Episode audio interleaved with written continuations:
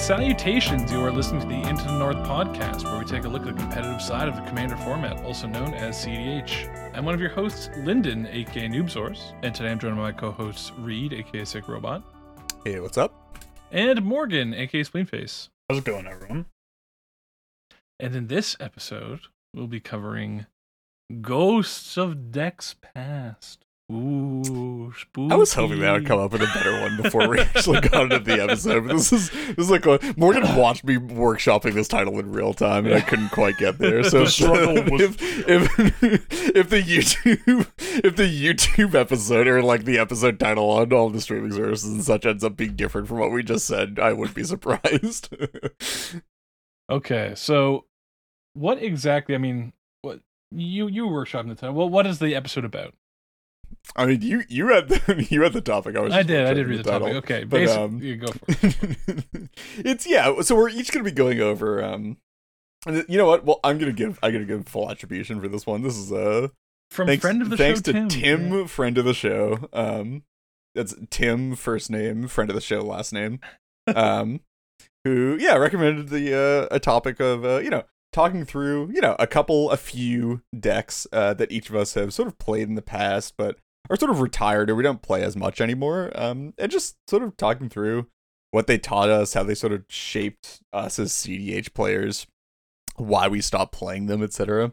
It's a, I think it'll be a good time, a good little retrospective to be paired with uh something that I guess we can talk about in a sec. Yeah, it's kind of, I guess, kind of like why.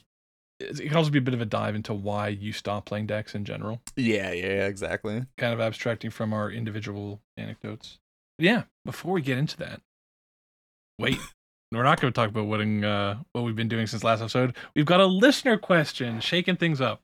Um, and this listener question comes to us from Mercy, who asks, "Did you guys die, or did you just take a month and a half off?"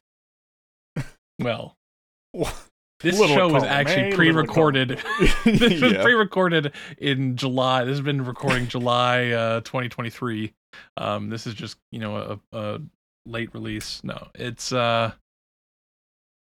yeah, things just got hectic schedule wise. We had a couple. Um, well, we had one recording session kind of scheduled. Things kind of fell apart, and then the holidays hit. So it was just kind of difficult to get everyone together and. It's like, eh, we'll just just just sort of snowballs, yeah. well, we'll just do it in our year in review, right? And then, uh, well, our year in review got uh, postponed because of uh, some more issues with yeah. uh, scheduling. So, yep. Well, here we are. yeah, Um, we we had uh, some illness, and then and then we had a blizzard. That uh, that's why this isn't uh, the year in review. yeah. Uh, it's a good time. so this we are currently recording at the time when we would actually be doing a year in review, but you know, we're at least we're getting something down on paper on the permanent record. Yeah. but we will uh, we will be pausing the Patreon for uh, a month or two because we promised people episodes that we did not deliver. So uh, you know, Yeah. don't don't uh, don't want to be charging people for for work we didn't do. Um, so your patron, uh, this is just to let you know. Thank you for your continuing support, and uh, yeah, we'll uh, we'll we'll skip out on a couple of months since uh, we we owe you some episodes. Yeah. Um, cool. And I guess you know what? Well, we're, we're, since we've already kind of messed with the uh, traditional formatting of the show, we did just mention the year in review, and we're going to cover this in new developments, where this was going to be covered in new developments. But we are still planning to do our year in review. Um, Yep. And it's actually going to be this coming Friday. Uh, From the release of this episode, yeah, which will be the 19th? the- Yeah, there you go. Friday the 19th. Um, time probably later in the day, like maybe 9 Friday p.m. 19th, like I on don't know. Thursday Well, we'll the 20th. check- Sorry. check the uh check the discord we'll have a uh an announcement on with like a exact start time uh you can follow it on twitch or you know eventually just watch catch it on youtube always a fun time doing our year in review. Um and yeah. Go cool. Stay tuned for that. Um cool. So without further ado let's jump into housekeeping. And in housekeeping as always we like to give a shout out to our new patrons. So big shout outs to Weird Kids, you rock. Um, And honestly, also- isn't that just just so fitting? Our community just bunch of weird kids.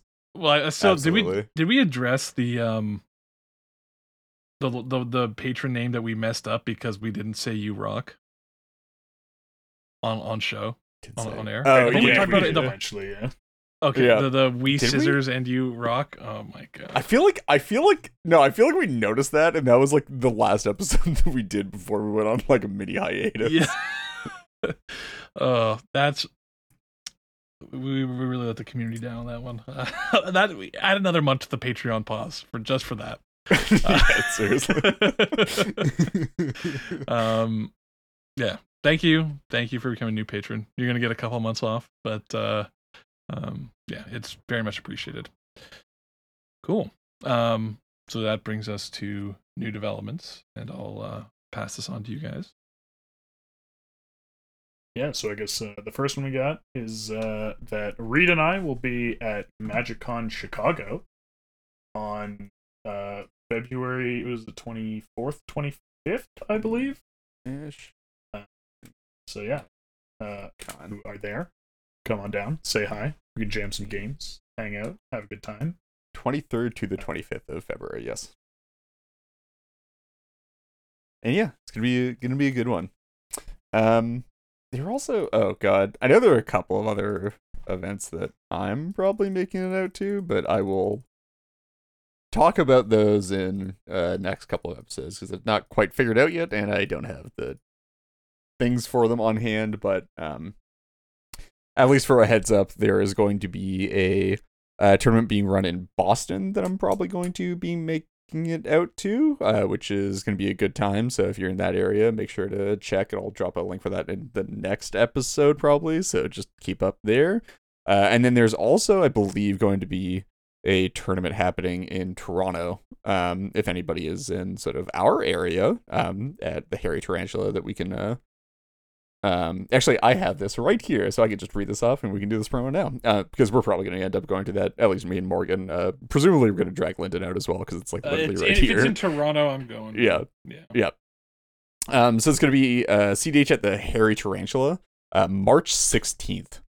Um, so it looks pretty good. And We'll put the uh, put the link for that in the description here. So if anybody's around, I believe so. Pricing looks like it's going to be Trop for first, um, a revised booster for second, which is pretty sick, and then some uh, fancy Cavern of Souls for uh, third and fourth. So yeah, Remember Is it when bad that I kind of for want the CDH revised the tournaments- revised. I was about to More say than- like get, take the revised booster over the Trop. I was gonna say, remember when uh, the prizing for CDH tournaments of like this kind of scale was just like a firm handshake and a you know pat on the I, back? I I remember winning many a firm handshake. Absolutely. yeah, now it's like it's you you go to like some LGS and they're like running them in every city like pretty regularly, and it's like yeah, duels. It's like what? oh shit. Like that is crazy. It's so crazy. I love it. Um, yeah, and that kind of wraps up new developments. Uh, so on to the main topic of the show, which is the ghosts of Decks Past. The Decks of Christmas Past. One of them works better. Decks of Christmas Past works if we actually release this episode when we were supposed to record it, which is like two months ago, Yeah, like right yeah. before Christmas. But you know, we could we could double dip here. We could we could be like a bit belated on the holiday spirit for the naming. Um, okay, so I mean, we don't really have a lot of detailed show notes on this. We our show notes is basically just the list of decks that we kind of want to talk about. Turns Um, out we don't really need that many show notes for talking about decks that we've all played extensively or like have witnessed each other play extensively and like have a lot to talk about. Yeah, yeah, and, and this kind of goes to our um. We did the, the episode recently where it was like more of a loose kind of format, kind of just talking with some rough structure and ideas. And I think we're gonna we're gonna keep playing with that because there was a lot of positive positive feedback. So um, yeah, if you guys like the format of the show that we're you know kind of more loose and whatever, then yeah, definitely let us know in the Discord, please. Okay, but yeah, on, on to uh, on to our old decks. So I've got okay, I've got a lot more listed here. You, Than, you have, you have a lot. I think you're gonna have to do some grouping. Uh, well, some they're, already grouped. yeah, you're, you have to do some. you yeah, have to do some, some of these are, are going to be kind of glazed over, even though Maybe just go each one of these deserves their own full two hour long episode. Um, Okay, so for me, my first little bullet point is Meren, Varolz, and Gitrog. Um, Meren being like the very first deck I kind of got into CDH with.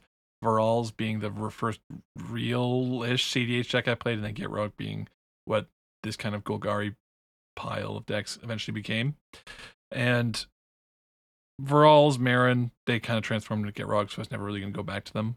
They're fun. You know, I learned a lot in terms of like CDH getting into this um, from Meren and Varolz. But then, yeah, Gitrog really kind of barged onto the CDH scene with that deck, and just haven't been playing it really at all recently. Even though I feel like a lot of people will associate me with Gitrog a lot. Um, Probably still do consider it's like a core part of your online brand.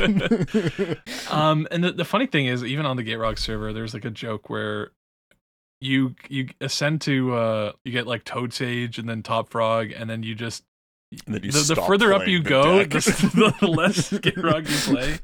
Um, and a lot of The it reward for mastery of Gitrog. Yeah, is that you don't have have to play Gitrog Gitrog anymore. Dobby is a free elf. yeah, no, the um, I think the thing with Gitrog, I I do enjoy playing the deck, but I played it so like every game for what felt like two years at least, uh, and did a lot of advancements.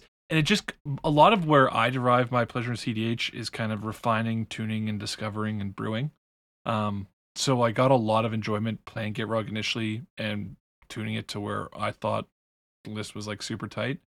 And the list has been in that state for years now. Like uh, the only thing that really changes is whenever a new card comes out and Gitrog needs to adjust to the meta or, you know, incorporate this and then everyone gets together to discuss. But right now it's kind of just like uh going if I play it it's just going back to uh to relive the glory days, you know? And, I that's just uh, there's so many other decks that I'm interested in working on and I want to get actual gameplay data on that it kind of makes it hard to go back to Gitrog. And so I keep pilfering my list, um, like my physical list for cards.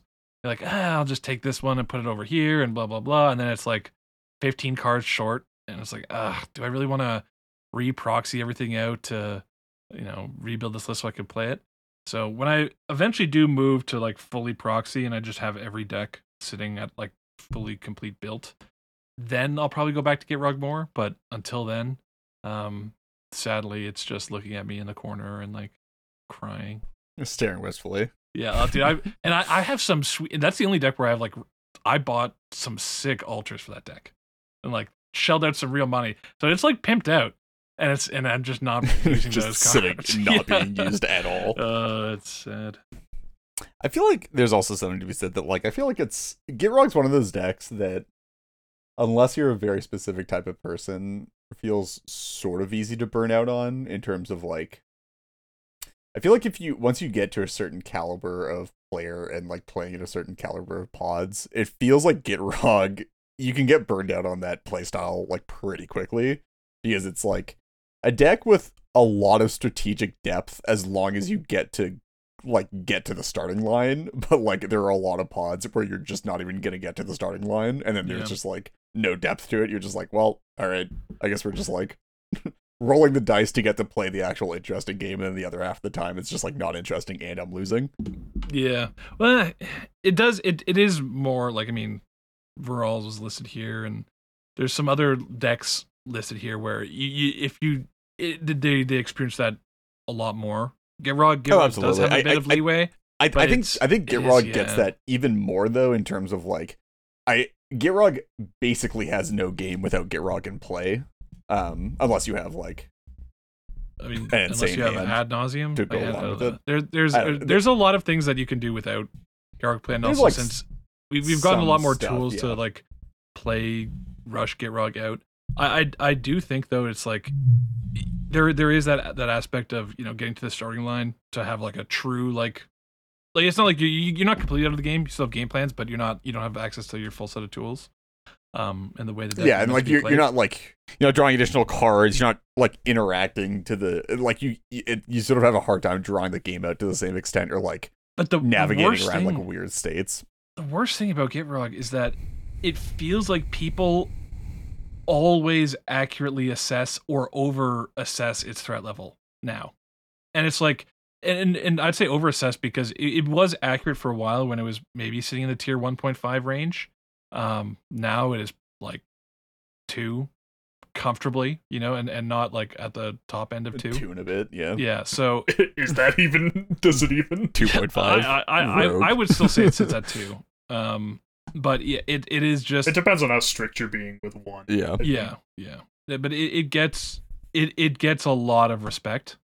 Um, I mean, it it's a threat. It can do very threatening things. It deserves respect, but it it gets a little too much respect. Um, and so it's just I like playing some of these more, and it feels weird that like Gitrog could even be considered a like I just don't see that deck really anymore. Like from even though the server is huge and Which, you're still I mean, getting I'm, new pilots. Super surprised just because like especially the the place where you would see it is when you say I don't see that deck anymore, that's because you probably you don't see it in tournament settings, which is probably correct. Like I feel like there are probably still a lot of Gitrog pilots. They're probably just playing Gitrog at like local events or like just local play groups, not necessarily bringing it to tournaments. Because it's, it's actually like, so funny. Um, at uh, the Punt City that I went to, um, you you guys you guys did uh, not Punt City, sorry, um, uh, Buff Bullies that I went to. Mm-hmm.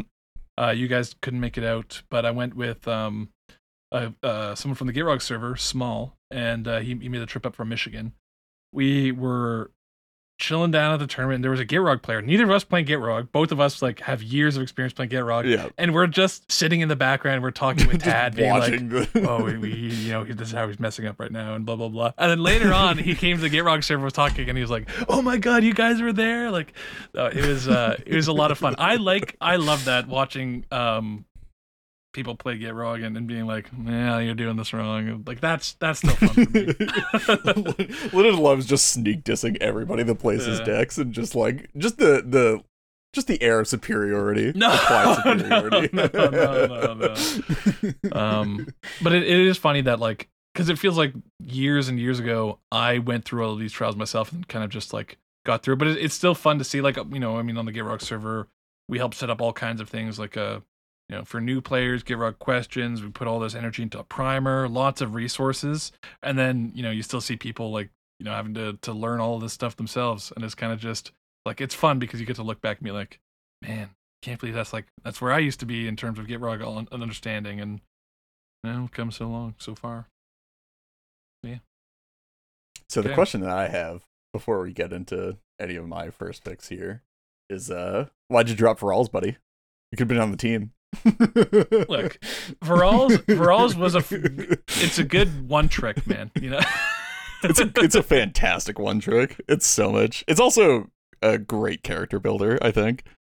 Well, it really taught me like how to be how to play CD like because Meren, um, which I still do consider CDH, especially like the way I ended up building it with like Hulk and like that. And you know, you could argue is on the edge of high power. Whatever, yeah, it also fringe. Meren, Meren still even like fully optimized Meren doesn't really t- like teach you how to play CDH necessarily. It sort of tells you no. how to play Meren around CDH. Yes, yes. Um, and it was very going to Varolz really gave me a taste for like you need to shift your game plan to being hyper proactive.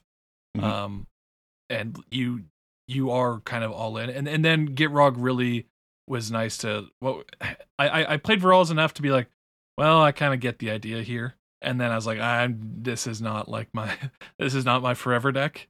And then when I found Gitrog, it, it had that level of complexity and really kind of bridge the gap. It's like, well, you can go long, you can grind, but you can go fast and you, you can have some resiliency, different like pivot points. And that, that that's really what kind of steered me away from Varolz was that there was just a something more suited to my my tastes. Just mm. right right there in Golgari. Betrayer.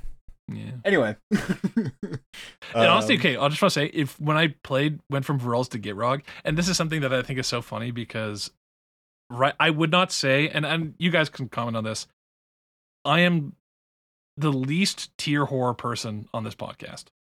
And I actively, if something is too good, and I mean, well, we'll talk about this later. I've got something on this list um, as well. But if something is too good, I I kind of actively find myself um like I have an active aversion to it. Moving away from it, yeah. Yeah, and and Gitrog is like in Golgari. It was literally at the time like this is undisputably the best Golgari deck, and it is super popular. Like it, it, Yeah, it felt absolutely. like such a uh, non Lyndon move. Gitrog was at the like time. probably like the second most played deck for like a while.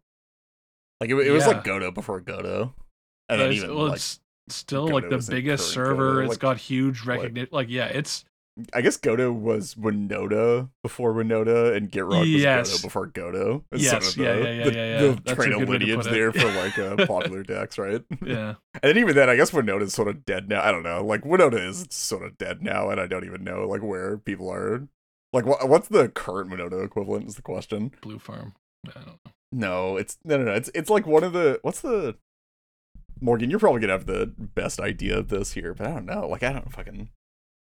I, I don't think there's Kin's like an too equivalent. complex. There's just like not a good. I mean, right? I don't know. I guess Go to there's go like, to CDH Twitter, whatever they're fucking shilling. I mean, like, I feel like you could make No, 'cause arguments that very some people play Tivit like it's Godo or whatever. That's that's reasonable. Tivit is yeah. it. Yeah, yeah. to be clear, I don't actually think that's like Yeah, and you you shouldn't be playing it like it's Godo, but people definitely do. I don't know. I mean, yeah, yeah. Okay. Reed. You. Yeah. Um I think probably the big one, big initial one, if we're gonna go in chronological order, which I guess we just are. Um it's gotta be Selvala, because uh first like real CDH deck. And uh yeah, that one was interesting. I sort of um I that one was the first one that I actually owned pieces of IRL. And I still like I I think I owned Saval's probably the second most complete deck that I own aside from TNT right now. I guess like some five color stuff um at this point, but yeah, it's just like the introduction to the format and uh I don't know, it helps you I I don't know. I I feel like Savala didn't do a whole lot for development as a CDH player aside from getting me an understanding of how mono green combo lines work and getting an understanding that all mono green decks are sort of the same deck at their core. like they're That's not true. There's another It- one on this list that is func- functionally very different. that's I I I'm just gonna name drop now. Yisan is the same mono green deck as No. like every other mono green deck. It just No, so happens high. that you're the, absolutely the- high. it has more stuff surrounding the the central core, but the central core is the same shit, which is just like you're eventually finding like some like teamer saber toothy wire woody Korean rangery thing to like eventually combo off with, and then like it just the pieces that interlock with that might be different depending on the No, commanders. no, no, absolutely not. First of all, Now- now it's Ashaya. lineage- Now it's Ashaya. There's a lineage of Ranger, of, but- of mono green storm decks. Okay, there's Yes, there's and Marwyn, there's Selvala, there's Yes. you could you could put in uh Except Ashaya, those are what I'm saying is those are all secretly the same as all the mono green control decks because they all end no, the game using no, the same no. cards and use the same toolbox pieces to No, get there. this is this is unacceptable. It's an Like, unacceptable 15, opinion. 15 cards in the deck are various degrees of bad green creature tutors. Like Yisan cuts down on those because he has the function of the card plays it. That's a function of the card yeah, pool. that's what I'm saying. All mono green the, decks the way they were, are the same and were the same because of the card pool. You're absolutely delusional. There's But only so on. many ways to win the game in mono green, and they're all like all the good ones are played in all the mono green decks. I'm Dude, sorry. every deck that plays Thoracle Consult is literally identically the same because they win the game the same way. Read 2020. uh, yeah, except if like all the ways that all those decks found Oracle Consult, and honestly, like a lot of those no, decks they'll, are they'll just sort run the of same, black decks. tutors, bro. they are they up. are sort of all the same Bro, decks. I mean, all- there are all- a lot of of the Grixis Oracle Plus decks are decks sort that are all the same deck. deck. Yes, yeah. but not everyone is the same.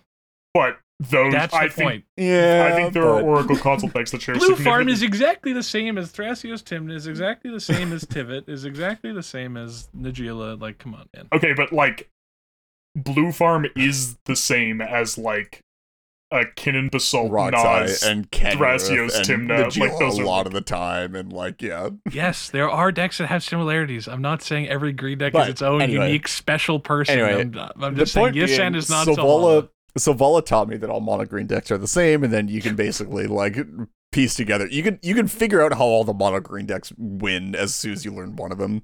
Uh, which is why I get to like, I I just I have multiple distinct experiences like talking to somebody about their mono deck. It's like Yeva or Marwyn or Ashaya or whatever, and they're like, oh yeah, so like the the win lines are like pretty complex but X, and I'm just like, no no no, yeah, I, I get it, I, I I get what the wind lines are. It, they're all sort of the same wind line, just like packaged in different ways. I get it.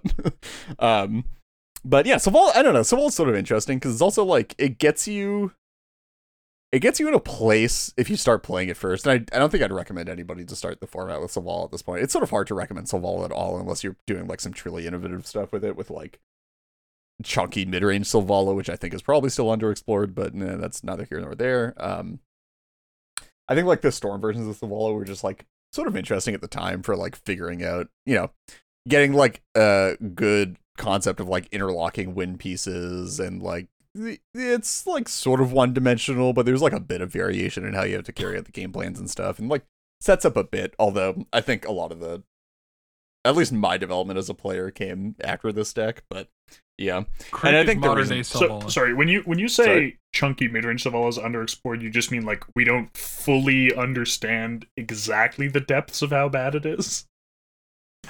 I, yeah, I mean, there's also I don't know. It's like it's got playing some weird stuff playing going mid range on where creatures is just good it- sometimes. it can consistently go bigger than Kinnan in terms of mana production. But like you're dropping in stuff it's a lot, lot worse than your command. Like you need the payoff for your mana, which is the issue.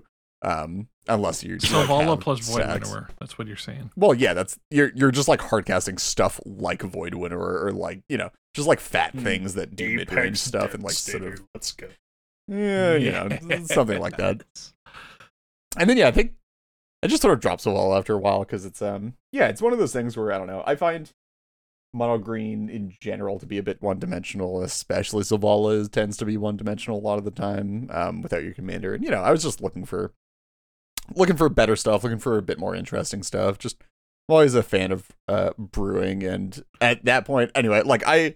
I've always sort of liked playing the best decks that I have access to or that like I can reasonably play in tournaments. Um, and at this point in my playing of CDH, I was not yet at a point where I felt like I was playing the best deck that I knew of yet. So there was like a while to go before I got to a point where I like stabilized what tournament deck I was I ended up playing. And like on it, there were there weren't really even that many tournaments at this point, so it's like sort of hard to say that I was looking for a tournament deck necessarily. Nice. Morgan. Sure. Uh, so uh, my decks are uh, Kess and Anala, which I lumped together. Um, and I think, uh, you know, obviously, uh, while they, they did play out slightly differently, in that, you know, Anala not having any sort of value in the command zone or like card advantage or recovery in the command zone, uh, forced you into more all in situations. They both were like pretty all in and were I think a good learning experience for like uh when to go for it. Um because like definitely as a player that's something that I think uh I've struggled with historically, like playing overly conservatively. Um so those definitely helped. Um I played I guess I'll I can I can lump in I play Kestia and I'll say old Kenrith. Like I do still play Kenrith, but I'm talking Kenrith Flash Hulk. Um and those those were uh very much like mirror breakers. Um where there was like a time where uh you know it was it was all about value and so just getting something uh getting something Yeah, that uh, just like- that like uh you know could go like that little bit bigger that little bit uh deeper on card advantage. Um like Kestia could attack when uh when like Tymna couldn't and yeah.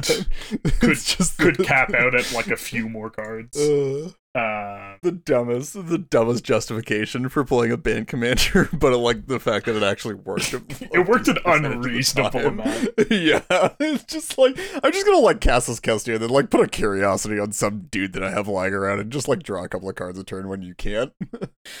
feels good man feels so good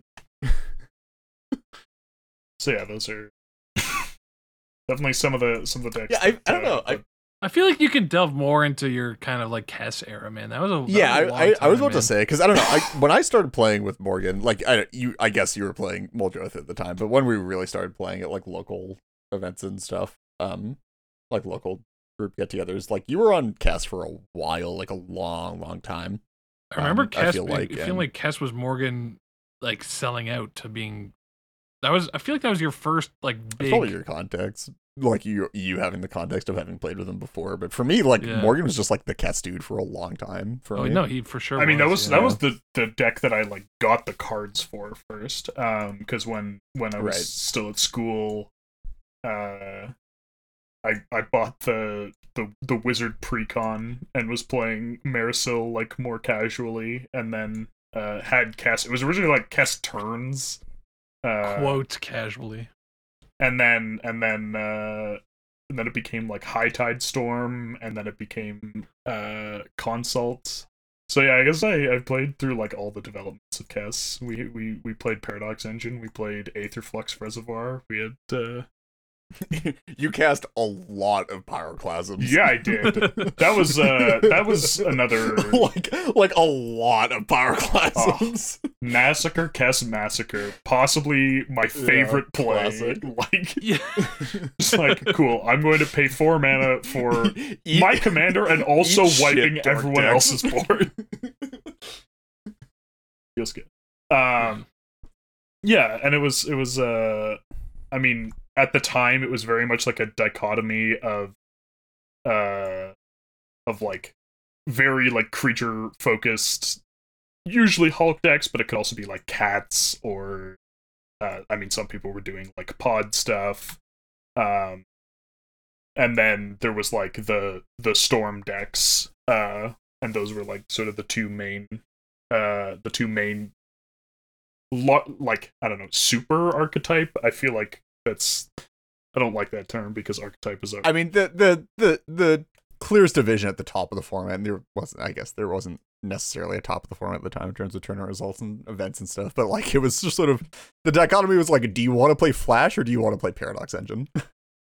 basically yeah um and uh yeah it was i think it was a good place for me to start because obviously like i feel like now i've definitely shifted more into the at least the spiritual successor of of flash hulks obviously flash itself is banned but uh I I don't know. I feel like I don't know. I feel like you. I aside from when you were playing, let me know if I'm stepping on your toes here. But I I I, sort of want to dig into some of this because I feel like you were always sort of on the side of playing closer to not necessarily the paradoxal or like uh, paradox engine stuff, but like definitely Kess style Thrasios Tymna mid range decks. Like Cats is like definitely I I don't know.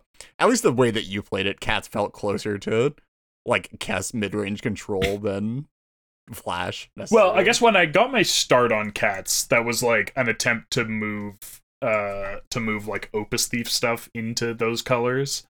Um but I mean, I don't know, that that I feel like that experiment ended a while ago and then I spent a while doing like like sacred stuff and hermit druid and then like stacks cats I was on for a while, all of which I think is very much like the creature side of things. Um, sure. Yeah, yeah, but I, I guess like I yeah, obviously I do experiment and I play like more stormy decks like for fun. Um and I think I, I think there's like a chance that if I had hadn't started with something like Kess and I just started on something like TNT, I like might not like I might not have Vadrik together now if I'd started on TNT. Mm-hmm. If that makes sense. Makes sense. Vadrik is just like the perfect. Vadrik's like the perfect motivator commander for like actually playing like sort of manualish storm. I love at the Vadrik. moment now. Vadrik It's is so cool. fun. Dude, deck's hot. Deck's very fun to play. He's in he's in the Baral family of decks, but he's like just It's definitely good. not. Definitely not the It- family of decks. No, this is, it is in the Baral family of decks where your commander just purely discounts instants and sorceries. No, it's But- it's not yeah, the same but at it's all. But it no, does no, no, so no, much more. It's not It does- the same. because its its effect is much stronger. It lets you uh it lets you actually do beyond Do control. you- and, like, okay, do- no, no, okay. We're getting into semantic argument here because we're in a frame freeform podcast, and I want to get this out of you, and I want to have this discussion. Is Mizzix in the family of Baral style decks? Yeah. You deranged. I mean, I also say that that Thada Adel is in the Baral family of decks. Uh, that's more understandable than saying that Mizzix is in the Baral style of deck, like the Baral family. Look, 'Cause Baral. you're, say- you're, you're saying Baral- Baral, the Baral family Okay, wait, wait, extends wait, over Lyndon, Lyndon. everything that either discounts incident sorceries Is- or plays mono blue hard is control. Kykar in the Baral family of decks. Yes. There, there's there's all no okay. saving him. they're- they're- they're- no, So here, here's here's Yeah, here's what I'm saying. I'm tapping they're not this one. I thought I wanted the smoke. I did not in fact want the smoke. the family. The family of Dex isn't. It, it's not like you know. They're. It's all like it's like man. They're they're like second cousins. Okay, like they're they're distant relatives. Bro, you you gotta. we're They're- they're we're gonna- related. it- like it's just like every CDH deck is like the descendant of like okay, so what's the what's the uh Australopithecus of CDH decks then? Because we're gonna we're gonna walk through the entire fucking family tree here. Well, I mean, the answer the answer to that is uh Dralnu. So uh, I don't even think that's true. Precursor to like I think I think that many of the decks or like many the lineage of many CDH decks doesn't actually trace back to like no, like No, I think there's I- some I think a independent lot of them- lineages. I think I think uh Karador is probably the progenitor of one of the main lineages. Oh, for sure, for sure. um, which persists to this day. I think that one's split a bit, but like honestly, it's still pretty centralized, right? Which is just no, like, that's the, a very narrow the family. non but- the non blue Staxy creature thing, but like still with like actively trying to present win cons. here's the fucked up thing is that I don't is that you could you you could very very easily argue that uh the the decks I don't view Baral and Jace JVP as being related, but The- okay, But this, this- is I- this, is, this is making I know it even harder to understand because because you're because I think you could argue that JVP is closer related is, is sort of related if, to if Mizzix Thad and Adele is related to yeah, because like JVP is clearly related to Mizzix and Magic, like Look, man, you just inextricably related.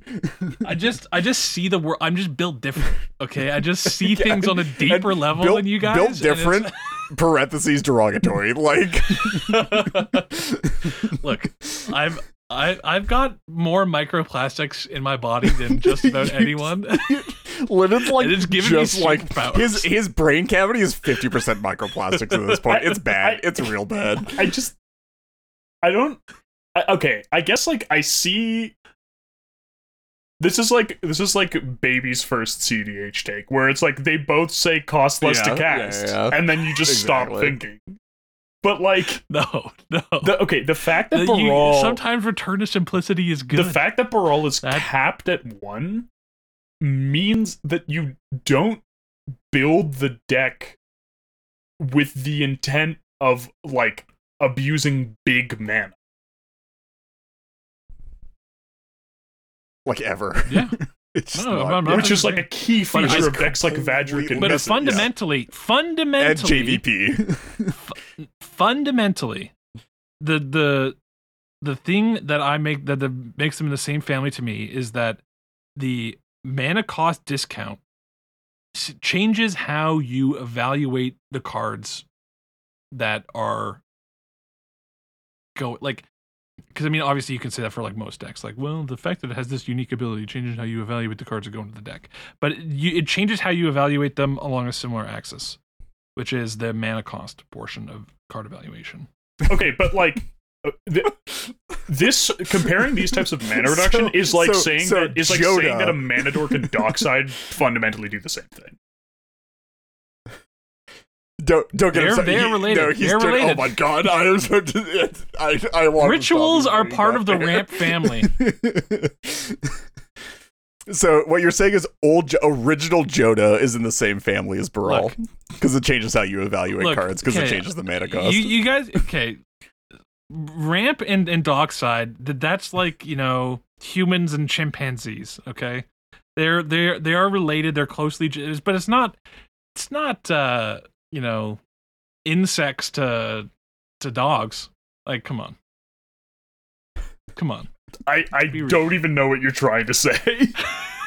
Dockside's actually a mutt. He's a he's a really muddy crossbreed between the Dork family line and the Rock family line. and like and like there's like a bit of Rhystic Study in there. He's like one percent Rhystic Study. hold hold on, hold on. How? I was gonna say it's it's Rhystic Study in the Rhystic Study family. No. Yeah. It triggers based off of opponent game actions and opponent board state. There's like there's like a bit of that family line in there. He's Okay, like one percent Ashkenazi Yeah, yeah, yeah, yeah, Jew yeah, as yeah, well. yeah.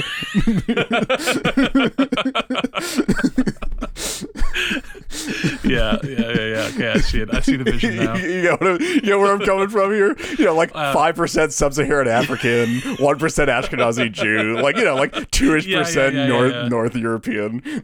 Yeah, We're gonna get. Oh god. Dude. Well, I, I, okay, listeners, I'm doing I'm doing have- the 23 this is what and me missing. bit. If This no, if, if, missing if, in the- if, if, if people are missing where. I'm coming from here, just like I'm doing the 23 and me bit. No, read. I see it, man. Don't don't I- I justify. know. Don't try to Morgan just- Mor- Morgan. Morgan- PC Morgan had- over here. Morgan had to bring it up, so now I have to explain myself.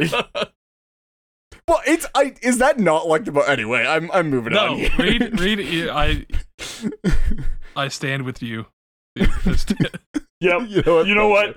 That's that's honestly, I 100% agree. I think that Reed and Lyndon are clearly aligned in this discussion. Yeah. we come from the same family tree. Man. I don't know what to tell you. We're second cousins, man. Come on. um.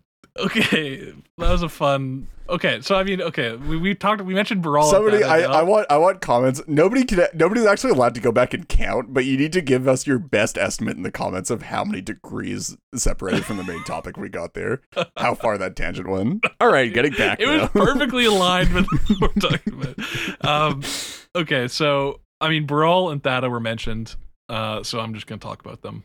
Um, they're on my list. I view them as part of the same family. In fact, I view a lot of um, things within that that that family and, and kind of lineage.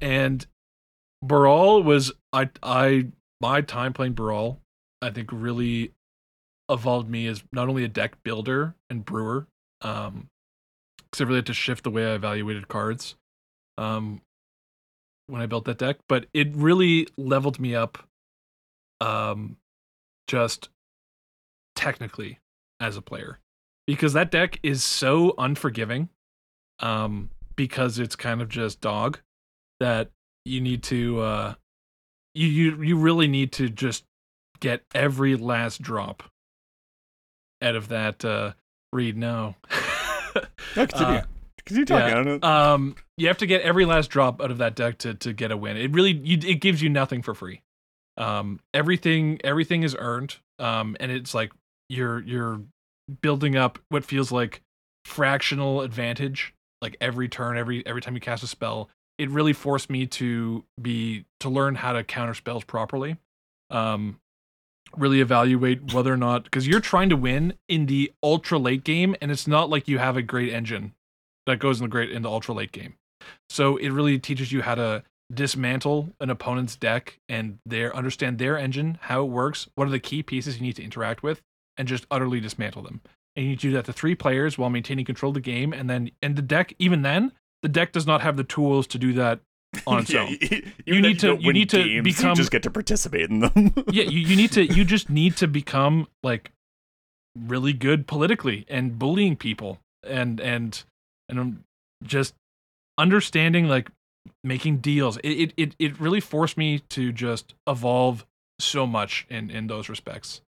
Um but like it, it, it i and i also really enjoyed my time playing that deck. So now i i tend to lean towards decks as like my some of my favorite decks that i play currently are ones that really have that control backbone that, that let me leverage my kind of political tools. And and it, it really it feels nice. It feels like the um the uh, Naruto like Rock Lee versus Gaara fight when Rock Lee drops all of his uh his weights and, it, and it just- that's Yeah, that's what it feels like to play Baral for a long time and then Yeah, just and then- play anything better. Like and that's the thing is everything is better than Baral Right? Except, I was about to say, except it's like if Rock Lee dropped his weights and then it was just real instead of like an actual Yeah. good deck. That's what I'm saying. Like you, you play anything that's better, and if you're like, my God, this is the best deck of the, I can do whatever I I want. have, I have so many more tools. I get to play Yeah. good cards. Oh my god. I can actually win the game.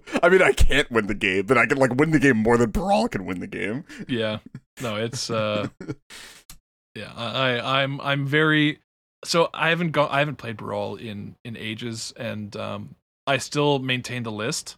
Um, and it's something I, I sometimes well, It's just the problem is when you play Baral games, uh, and you guys played against Baral enough time, it's like you you can just have like a four hour game very easily, you know.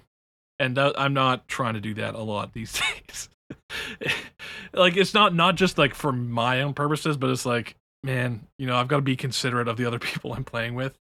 It's uh people don't want to sign up for that unless It's it's, just- like yeah, Is, It's- is anyone else a it's one little those- offended? Like, like Reed, are you are you a little offended that uh, now that Lyndon's primarily not playing with us, he's suddenly concerned about being considerate? Yeah, the people for real. Br- Baral's actually it's sort of funny because it's in a weird space in terms of CDH decks where it's uh it's so bad for tournament play, not just because it's a bad deck, but also because like it its win condition just doesn't function in tournament settings like at all. Um, because you just run into time and can't win in time like every time before you like, like I'd, I'd be careful Um, before you start throwing you know besmirching the name of this deck that was a f- top top four in a in a tournament before tier one con and you know the only reason oh sorry t- no it was uh, Uh-huh. semifinals So top the only reason it didn't go to the finals It's top, six- 16. the, o- it was so top it had 16. it had the win. It had the win Uh-huh. on board, and I because I'm an honorable person, I upheld the deal. Okay, but Uh-huh. that deck was set up in a position to go to the finals in that tournament. Okay, that's just be careful what you're saying. Wow. Amazing. Anyway, um, so that So you're saying it almost performed like, as all. well as Tazri Zirda did? Is that sort of what I'm? How many colors does that deck have? What's your win condition? Oh, that's like effectively zero. Okay, you just actually, get to no, no. good Lyndon, cards. what's my win condition? Why don't you tell me that? Yeah. mm, basalt combo. How does that win? Yeah, that's details, man. Details. Who cares? Uh, Uh-huh. Let's get back on track, guys. Come on. Let's- like I'm, pre- Anyway, I'm a- pretty sure that that Baral gets to play a higher proportion of CDH staples than that deck did. uh, yeah. Anyway, as I was saying, Baral's in a weird, sort of weird spot because it's sort of unplayable for tournament play because it like doesn't exist as a like a tournament Yeah. viable deck just because it's WinCon. But it's also just like not actually a playable deck in like regular fun CDH because nobody wants to play against it, and it's just like the it's just not a fun experience playing with that deck, which is sort of funny because that's a that's an interesting niche. There aren't some there aren't very many decks that are uh, could be considered as CDH decks that are both unplayable in regular fun CDH play and unplayable in tournament CDH play. True. True, true, true. Um yeah. Read. So why'd up. you drop it? Well, why'd you drop it? Well, I dropped it because I I I did the Rock Lee. Rock Lee didn't put back on the weights, man. Okay, once he was free, Alright. he evolved. You know, I've gone, I, I've leveled up past Baral, and, and Never to return. that. So I mean, I mentioned Thada. My initial version of Thada was basically just another. It's kind of like a not a reskin of Baral, but it was like Thada build get Sol Rings, and those kind of act like discounting things. But it lets Yeah. you do stuff like you know do bigger mana stuff and whatever. Now I want to get back into Thada because I'm one ring, and that's sick. yeah, it turns out One Ring is uh, pretty disgusting with Thada Adel when you just like always can hit it and then yeah. Well, you can just build your deck around being like One Ring Storm. Well, well, the, the thing with with Baral is that it's there. I mean, we, I've talked about this many times on the podcast before, but there's there's obviously there's mana commanders, there's combo commanders, there's card advantage commanders, and there's hybrid, um, and that that covers like almost everything. Um, and Baral was a pure mana commander basically, and Thada was then doing the same thing. And now Thada is not only just a mana advantage, you know, mana advantage commander. It is also basically tutoring one of the best card advantage pieces in the game. Um, so it really it it it evolved it evolved in such a massive way that one card, the fact that people play it from it, it like Urza. One of the things with with Urza that makes it great is that it's a mana commander that's also a good combo commander. So like that going from from one of those categories to to hybrid is huge, and Thada Adel jumping Well, and also like, the fact that levels up. One Ring is- also makes it sometimes a combo commander too, because like oh yes, yeah. One Ring is like absurdly easy to abuse if you build your deck around. Well, like, always Thada having it, straight and, up like, combos with, um, yeah, Well, so now I mean, one of the problems with that before obviously was like if you did turns loops with Mystic Sanctuary that you couldn't break out of it. Well, now now you just straight up do. And then Yeah. also, it if you, you just one card combos with um Mind Over Matter. Which yeah. is a nice one to have around. It's also like you, you just play like keys in that deck now and like twiddles and stuff. Yeah, yeah. uh, you just like make a bunch of mana and then like kill them, and then the rest of the deck is just all mana and interaction. Yeah, exactly. So, yeah, Uh, that one's gonna that one's gonna be resurrected for sure. eventually. I mean, somebody's already what? Somebody already top sixteen with that at the list, right? Top four? Was it top four? It might have been top four. Morgan, you're like the only person here who can fact check me on this Sorry, if you're paying attention. There was a, th- I feel like there was a Thada list that top 16th in an event, and I only remember that because I think it was in a. that sounds vaguely right. I, I, I, I've watched some number of comedian videos in the past like couple of months. I don't know. I feel like I saw it at some point. Maybe not. Anyway, people are doing it. Uh, might have beat you to the punch. Anyway, you need to build it and win a tournament with him or, or Lyndon. That's your goal for this year. Win a tournament with Thada. I've assigned you. Why do you hate me, man? That's a wow. well, can I just assign you decks to play in tournaments, Mister? I only ever play with. I mean, I only, only only if I already like only if I express my desire to do so with said Uh, deck. yeah, where was me expressing my desire to play? Hey, you said you were gonna rebuild. You you said it was good. I want to rebuild. Anyway. um, Uh, yeah, I guess I guess if we're gonna follow that same line, I could probably talk about Curious Control, which is a weird one. I don't know. I this one was recommended by Morgan to put on for me. Um, and it, I don't know. I feel like it probably should be on, but it's it's a weird one because like, I remember doing a lot of development on this deck and playing a decent amount with it, and then sort of handing it off and not touching it again for like ever for a while. But it turns out it like that that deck ended up being a cult classic for like no reason. I don't know. Maybe it's just because like it was like a four color control deck and like people just wanted to play good control decks and it was like the closest you could get to a good control deck at the time. Um but I don't know. It just it seems like a lot of people just like resonated with Curious Control and like people have just like asked over and over and over the years of just like, hey, like how how do I play this deck? How do I modernize it, et cetera, et cetera. So I don't know. It's a fun one. Um yeah, I don't know it played it for a while. Uh, it was sort of like the the initial one for me of like a deck that functions basically purely based off of um, having a critical mass of value engines in the deck, like card draw engines in the deck, to support um, like higher levels of interaction and like free interaction, and then just like playing a minimum win condition engine or win condition, excuse me, win condition package. Uh, which I guess sort of carries over to like some of the stuff that I do now, right? Just like playing this um playing like a long game deck without necessarily having engines in the command zone that like, you know, also trying to have consistent mulligans for that stuff, which I guess is sort of like Sisse in a lot of the ways that I'm playing it right now, but you know, not trying to like control the game, just like playing the value engine into plan type of game. And then yeah, I don't know. I I dropped it because it's sort of it was a it's Curious Control specifically has always sort of been meta specific deck um, initial versions were like anti dork tech for the Hulk meta, and then I picked it up again for a bit and played like an anti artifact version of it for like a more stormy meta, and then like sort of dropped it again. But I don't know. I feel like it was always I was always sort of trying to make the concept work and sort of like I don't know. I I I always I felt like Curious Control for me was always sort of filed away under like proof of concept in my brain rather than like a deck that I would actually bring to tournaments. Is that bad? Is that wrong? Should I have told people that up front? I don't know. I have these feelings about a lot of my brews that end up getting like more visibility than they probably should, and I just like. Do I just not do a good enough job of dissuading people from bad ideas that are my doing? No, because you you're you're people taking only the top tier meta stuff like you do is cringe, and more people should play fun, interesting brews. Just- just You have lots of fun and interesting brews. You just don't take them to tournaments. I just don't because play them you're tournaments. Yeah, lame. AF. Dude, good decks are fun. I like playing good decks. they result in good gameplay, fun gameplay, or at least, or at least they should when the format's in a relatively healthy place. cringe. I don't know. I don't know. That that's about all I got for Curious Control, unless you guys like actually think that. No, I just never liked that anything. I don't know.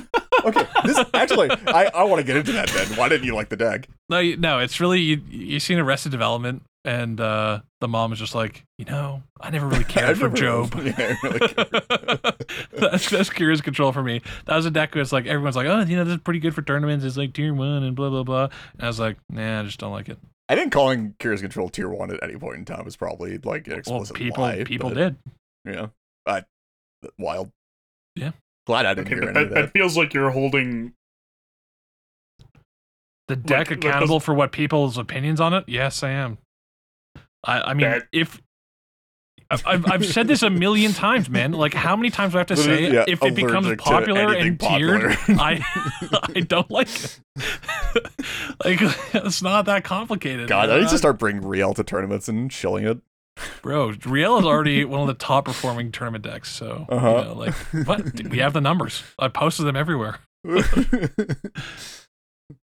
Just don't start playing it. Uh, So long as it stays low key, then I'll be happy with it. If people start taking it, too many people start, and then I'm going to abandon it. So is it just Yeah, like that out. you get frustrated when you try and chill and people are like, "Yeah, we already know." So I so- don't chill. Well, I mean, you just said you posted the numbers for real. ev- So Well, that was that more- is no, no, no, no, no. He doesn't. shilling- he doesn't like. wasn't He doesn't shilling- like shilling decks. He likes bragging that his Yes. decks are good. Yes. Yeah. But Uh, but I love the here's the feeling of being paradox. an here's the paradox. who's proven Here- right. Here's, Because it's here's the paradox. He likes widespread acclaim and appeal for playing decks that are bad, but he still does well with. But he doesn't like any of that to bleed beyond the like a niche cult appeal. Yes. As soon as he gets to mainstream appeal and people actually start liking the decks and picking them up, he's off it. Thank you, Reed. You understand me so well. I I do. It doesn't mean that I like it. uh, okay, Morgan. You got. You got. what's Drop in the big one. Yeah, I uh, didn't have this on the initial list, and then I was like thinking about my decks and also potentially scrolling through to try and find the Zirda list to see how garbage it was. And I scrolled past uh, a food chain deck, and I was like, "Oh yeah, right. I played like that that whole like few I played, like- years. like four different food chain decks for like a good while."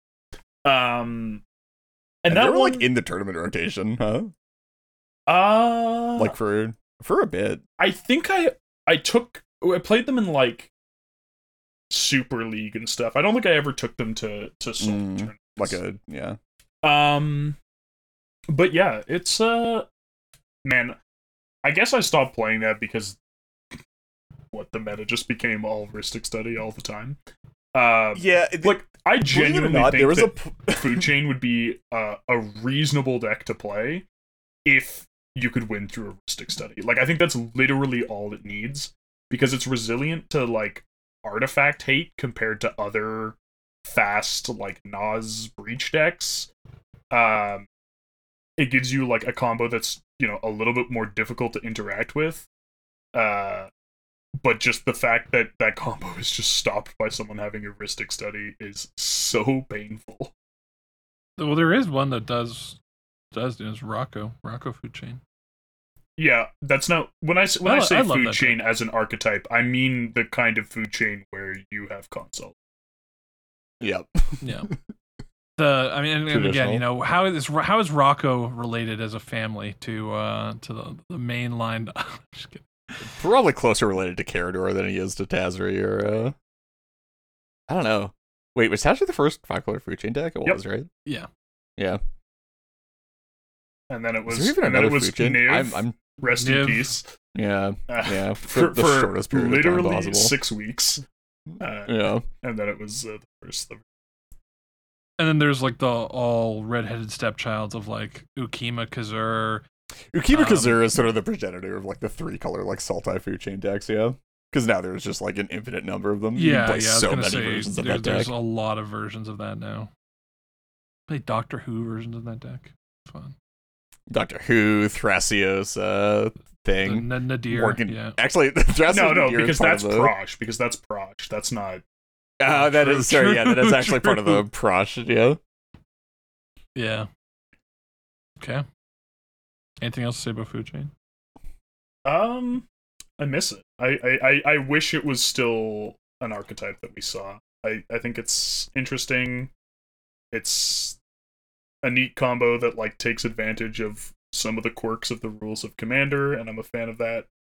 Um, but Yeah, yeah, it's agreed. just like there's just so many better options if you want to play a fast, like, or like reasonably fast, slightly more resilient, or slightly less all-in combo deck than, than that one. I'll say if there's ever commander printed that kind of is more resilient and kind of maintains that fast com, I, I think I don't think that's good for the format. I don't think food Ah. chain.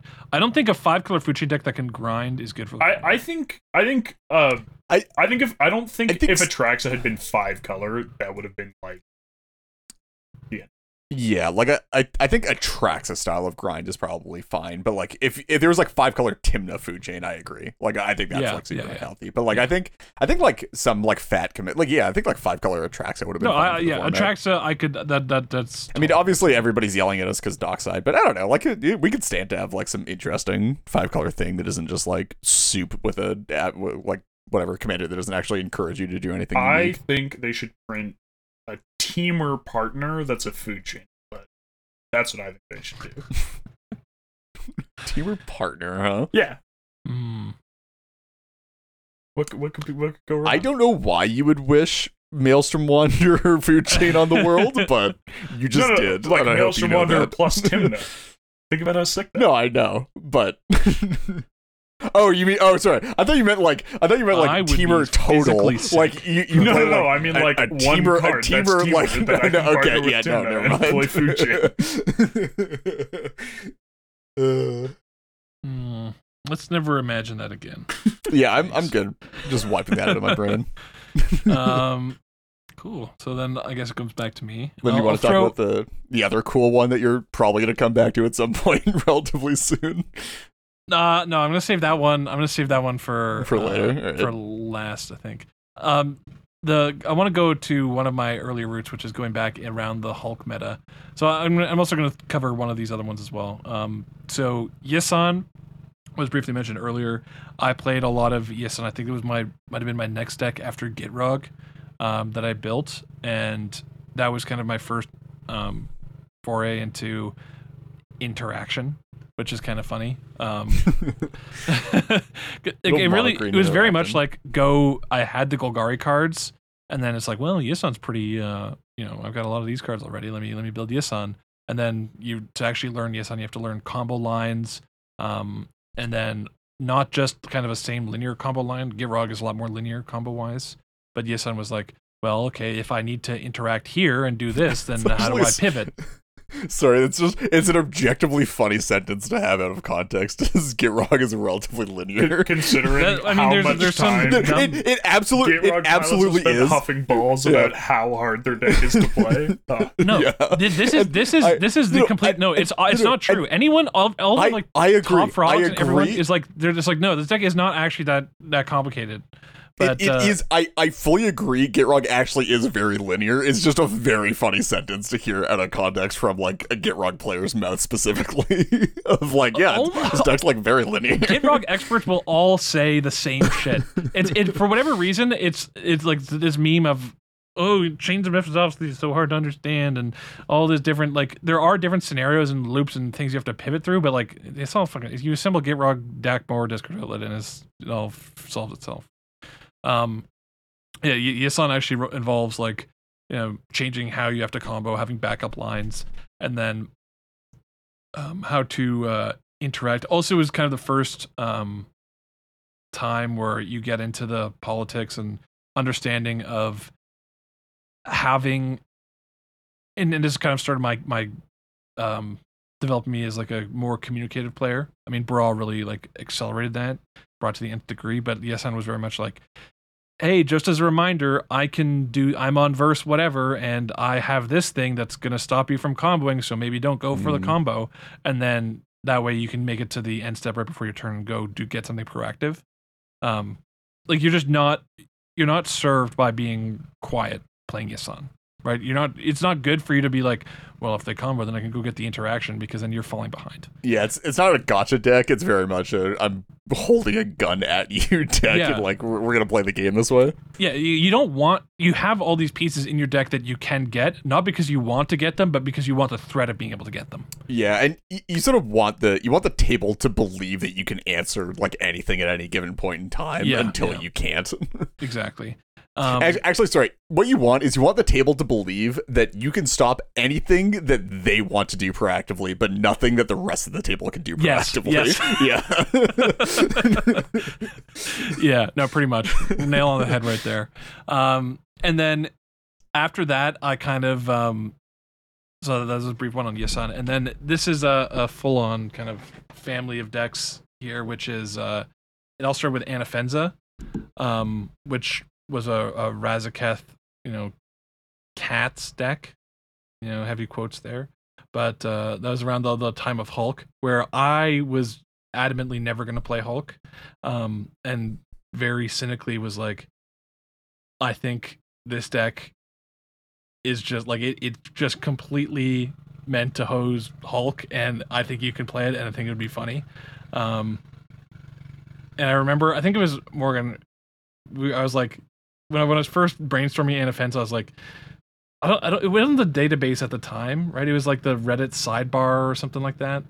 was it Dan's tier list or uh, it wasn't was- it Dan's was tier some, list? What, like- what was it? What was it called? It was yeah, it was something. Whatever. Yeah, but I was like, oh, this deck is like a slam dunk to get onto that if you just like make it because it's it's it's just doing something that no, no one else is. There is no other deck, and I would I would even say now maybe there's decks that are sort of in the same vein, but nothing was really has really kind of reached the peak of Anafenza where it was like everyone is playing Flash Hulk, and this deck is literally just a hard counter to the meta in the command zone. Um, Yeah. and yeah, I, I don't think. Hopefully, we'll never see a meta, a, a, a time when you need a commander like that again, or or that kind of commander is viable. Because yeah, not as soon as Flash Hulk was banned, I abandoned this deck and I turned it into um, Tymna Tana with the kind of same Staxy, Hate Bears, Razaketh kind of core.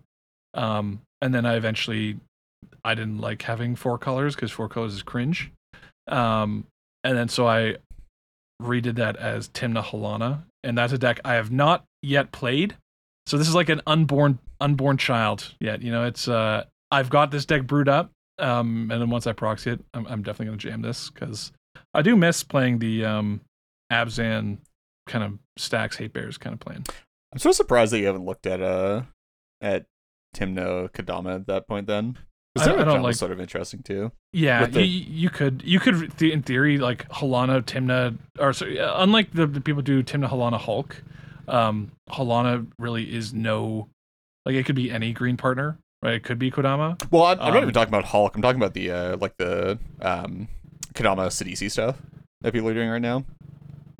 It's like sort of interesting with a uh, CDC, not SBT. The I, don't- I always Yeah, forget yeah, what the- one's the called, Undead but, um, Vizier. Vizier. Undead Vizier, uh, one card combo with uh with Kodama. It's sort of interesting. Well, I don't- uh, I don't to know cast that one. spells. Yeah, it's like you just uh you do like um it's like Karmic Guide or something, but it's you know it's you, you do like CDC Karmic Guide and then just like loop with Kodama triggers to put the thing that you're tutoring back into play for free without casting another spell, and then Hmm. you just like kill off of it. I I, Actually, I don't think it's that I'm many. not familiar with that at all. like, I'm, gonna- I'm gonna look into that. Yeah. Uh, that does sound kind of interesting. Um, I I do like the Halana aspect of board control. I mean, Oh, to me, absolutely, the thing with Tymna Halana is it really feels like a um a sister deck to Rocks. I, I was about to say it, it if you if you like Tago, you're very much gonna like Halana. I think. Right. Well, I It's mean, I did things. kind of in, envision them literally from kind of conception as sister decks, where it's one of them is three color Thrasios, one of them is three color Tymna, and they're both Tymna, yeah. have focus on board control. One of them is through stack control. One of them is through permanent based control and stacks. Like they they, they very much mirror each other, and I, I kind of like that that symmetry. Um, so I think I'm I'd probably keep Halana, but I would definitely look at uh, Kodama as well. Yeah. those are that one.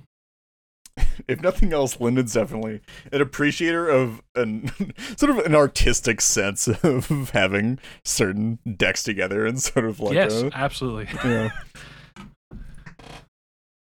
Uh, cool. Uh, I mean, I guess I could talk about Varolz for a bit, huh? Yeah. Probably should have done this one a bit earlier. We were on the Varolz train, but you know, this is, I guess this is the companion piece to talk about anti Hulk, which is like my first Hulk deck. Um, yeah, Varolz is Varolz is fun. Still have Varolz together actually. Just haven't played it. Haven't touched it in a bit. Um, Varolz is yeah. So sort of to expand on what we were talking about earlier, because like Lyndon played Varolz for a bit. Um, I So shout played, out Tim who suggested this topic and is a huge Varolz stan. Mhm, Keeping keeping absolutely. the dream alive. Keeping it alive. Definitely happy to hand that one off to Tim and never have to touch this deck in terms of actually updating it again. Even though I love it, love Varolz, love the deck. Uh, I have no desire to keep up to date with uh, people asking questions about it and like actually keeping it with all the new releases and everything. Um, yeah, Varolz was uh, I played a lot of Varolz for a while, and it was sort of my introduction to uh tuning in CDH and sort of like working a deck to get it to where I wanted it to be because you know I I didn't really have like a long time project deck before this. Um and through playing Varolz I actually got I got a pretty good uh like starter course on a lot of concepts that I think are pretty important. I I like it's probably below the power level standard now in terms of uh having like a deck for learning to play CDH I think we've moved past it at that point at this point like probably I don't know what could really fill the same role, like maybe just Roxai. Um, but I think there's like a certain degree to Varolz specifically that was like it was a deck where you really had to pick your windows. Um, and there was like a bit of mulligan tuning in the deck as well, especially because you know you didn't really have value engines, um, and even now you don't really have value engines aside from One Ring um, for the deck because you're in Golgari. We've talked. I feel like we've talked about Golgari a fair bit on the podcast. About it's just like a it's a color combination with surprisingly few just like good staple cards in it, or at least good staple creatures in it, which are like the accessible part Yeah. of the of the colors that you would want to be able to get. Um, now like more so, but still lagging behind like a bunch of other color combinations and pairings. Um, and yeah, like having a commander that is like really a really nice piece of your proactive game plan, but doesn't actually provide any like value by itself, uh, means that Varolz was a really great starter deck for me at the time, especially like advancing the deck and like working on it a bunch and like getting it to a place where I was really like a lot more happy with it than where I started. Because I mean, like I started playing Varolz and like my initial version versions of the deck for like like a, like 10 games or so like 20 games or so like had a hermit druid in it and was like trying to like layer hermit druid stuff with hulk and like gradually refined it more and more and more and more. And this is sort of i feel like where i got my love of cutting cards as well because i would spend hours looking at the Varolz's deck list and be like uh wow i just like hate so many of the cards in this deck but there aren't better cards in these colors so i guess like i'll cut as much as i can and then try to like continuously backfill it with like strategies that i think might work or like card packages that i think might work and like make make the deck actually function. Um, and a lot of it was like, yeah, uh, the big one I think for me was the because it was like aside from Flash, because Flash was legal at this time. I don't know why nobody was playing it. Don't ask me. Um, it was really, and even then, like Flash wasn't winning instant speed. It was like the only deck, one of the only decks that could consistently win at instant speed on like anybody's turn without really any setup. Like you didn't have to have like a permanent in play to kill people. You could just like kill out of your hand at instant speed sometimes. Um, that like really lent itself well to, um, like establishing a play style and like play patterns and f- having the, um, the sort of mental pathways to really look at windows for winning the game and identifying exact points in the game where I could actually go for a win or you could go for a win, navigating around interaction in those spots. And like, you know, the same thing about uh like it transferred over to Flash, but also transferred in the future to like playing like any number of other decks and also like the knock-on effects of learning how to learning how to pick windows for win attempts is also, you know, you learn how to play around interaction, which means you, after a certain number of games, after a long time playing, you learn how to read interaction. You learn how to read people's game plans and stuff like that. I don't know. I attribute a lot of how I play now. And a lot of my like base CDH skills to having played for Varolz for a while and like actively trying to improve with that deck because it was just like again, I don't think it's great now for learning, but at the time it was definitely like unintentionally a great learning vessel for picking up a bunch of these skills. I think that shit decks and low color decks are some of the best ways to advance yourself as a CDH player.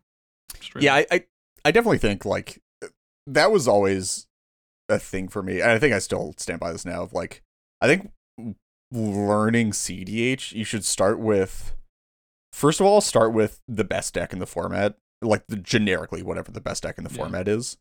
Um, just to get a sense for like top out power level, like this is what I this is the measuring stick that I'm measuring everything else that I play with and against. Um uh like against. And then uh after you get a few games in on that, or like, you know, however much on that to sort of get comfortable with that deck to a base degree. Play like some low-ish color proactive deck um, with a bit of depth to it. I think actually Magda actually might be a fine one for that now. Um, maybe Magda's still playable with OBM. It's like a bit of yeah. It's like uh, I probably and people aren't playing as much Bowmasters as they probably should be. People have never played enough removal. I, I think it's probably fine. Um, at least to get started on, right? But like Yeah. just something like something with like uh low color proactive deck with some amount of depth to it. Um, that isn't just like I'm gonna jam out my commander and just like try to win every game. Like you know something that involves picking windows, picking spots, not Yep. just like always just like immediately jamming. Um, yeah, I, I don't I don't know what that would be now. Uh, Could still be Kinnan's-. I, I, Kinnan's like a bit too grindy. I, I think Magda's probably the closest analog that I can come up with on the spot right now. I've, I haven't put a lot of thought into this recently. Well, I mean, Magda Um, also it's, it's in the you know adjacent to Yisan, where like you actually need to understand what your opponents are. Yeah, you need to- I- maybe that makes it a- them. Maybe that makes it a bit too complicated, but I, I don't know. Something like that. Some like some like low color proactive deck that like actively wants to win the game, but also like has depth to it, has different like timing things or like different ways to work around different interactive pieces, different stacks pieces, stuff like that. And then after that, you can start like you know brewing, go back to play like best decks in the format, whatever. But I think Uh, that's I- that's always been like one of my I would add more uh, steps in there. I I think you can. I think you should spend sure. a I'm lot just of I'm, time. Yeah, no, no. I, I, don't I'm not gonna ask somebody getting into the format the first time. It's like, okay, here are the five decks and like the required rating that you need to do to play this format. It's just like, Oh, okay, well I'm just yeah, like, yeah. not gonna do that. I'm gonna go This is not like not I, to say, I would say like how to learn the Yeah. format. This is how to get better at the format. absolutely. I, yeah. saying like just at a base level, I think to play if you want to get into playing CDH tournaments, say, sure. Um, I think like it's it's invaluable to like play the best deck in the format, usually some high color like good card pile, and then play like a low color proactive deck with Yeah, some yeah. depth to it. makes And like those those build like those give you great context for getting into the format. And they build some really great base skills that you're like always gonna need for whatever deck you play. If you've been playing the format for a long time and you know you're mostly playing good decks, you're going to tournaments and you're trying to level up your skill level, start just dredge the bottom of the barrel, man. I- I'm telling you, like play a deck that has a lot of weaknesses that that doesn't cover for your But that you know, still has still has power to it. Like still has like some things to it that let you win games. But yeah, like sure, has if, you're, if you so that you need the learn to work around crutch of having a deck that can do stuff. if You know, nothing- being Yeah. able to win. You need the crutch of having a commander that like exists and outside Look, of the exact context of what it- scratch scratch the you know play brawl Le- learn no, you- every no, win Do not let. Cam off. Let- do not listen to Lyndon. Just meet him. Uh, anyway, yeah, like I, yeah, and then I sort of, I, I don't know, I dropped Varolz because you know greener pastures. I, moved on. I, I played better decks, but you know, it's a fun one to come back to every once in a while. Morgan Yeah. Uh, I guess. Uh, I guess my last one is uh, is Kykar, and that I feel like that might have been my first failure As a yeah, of like first Of of long many. term, yeah. never did what I wanted it to do. Mm. Which is sad because it's got a bunch of sick shit. like that that deck is that deck is so cool, but it just like isn't quite. Yeah, it's uh it's just like a little a little short of where it needs to be in a lot of ways. And I I think like it honestly it took. I feel like it has helped me recognize that about like other brews I'm working on in the future where like I'll start something and I'll be like, "Oh, this is this is I've I've seen these problems before." um and I do think that's like an important skill as a brewer is to understand the limitations of whatever you're brewing. And to be clear, that doesn't mean like you stop brewing the deck if you're like interested or you think it's cool or whatever. But um like you can still absolutely brew a deck that isn't, you know, going to be at the power level you maybe hoped for initially. Um but I think it's important to be able to recognize when that's what's happening. Um and it can save you a lot of frustration. Has there been a lot of? Kindred Has Discovery. anyone made Kykar work? Uh, No, no, I, I've never seen it like. There was like the Divergent version, but I think that was always probably the worst version, honestly. Yeah. Even though I, I think I was instrumental in probably making the Divergent version popular. I, I don't think it was probably ever correct necessarily. yeah, and then like it, just all, all your value engines were just like a little too much. Uh, and like you need to like play your mana to get your stuff out, but you also want to like hold it to get the triggers, and there's just like a bunch of things that make it not quite work. Everybody else just sort of jump ship to Elsha as well, like afterward. Yeah. Not like everybody, everybody, but a lot of people was just like, no, we're just gonna like. Oh, this is Elsha an instead." easier deck that does kind Yeah. of what I wanted to do. I just oh I just I just need to find a Sensei's Divining Top. Okay, that's a lot easier than like having to piece together like a four card one con or whatever. yeah. So I have to admit, there's, I do, I do want to mess around with uh with Narset, like the New new one. Absolutely. I I still think I who was having this discussion with one of you or is it somebody else? I don't know. I think it was me. We we had a discussion about it because I I, feel, I feel like think I it also told like top sixteen to Yeah, I feel like I told you you like- about this discussion because I also I know that I think Kai has been working on it. I don't know if Kai's still playing it, um, but like Fervent Alchemist Kai. Um, um, but yeah, I think that deck. I think Narset is like just the best Jeskai commander ever printed, and it's like not particularly close. I don't think.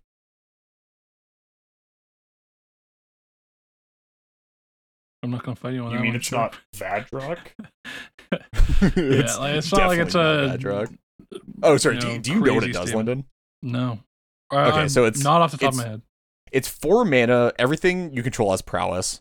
Um, and then whenever it attacks, you can uh cast a non-creature, non-land, uh, with mana value less than its power from any graveyard Without without paying paying its mana cost. Yeah. Hmm. And it starts as a three-four. So you like instantly, without casting anything, you just like attack and cast detutors out of people's graveyards and stuff. That's it. Um, and I like it's and it's out of your own as well, so you can set it up, or you can just like steal stuff out of other people's graveyards if they cast like good stuff that game so far. I just like it's very castable. It's very good. Um, I don't know, but yeah, I, I definitely think it's worth uh toying around with, doing some brewing. Yeah, for sure.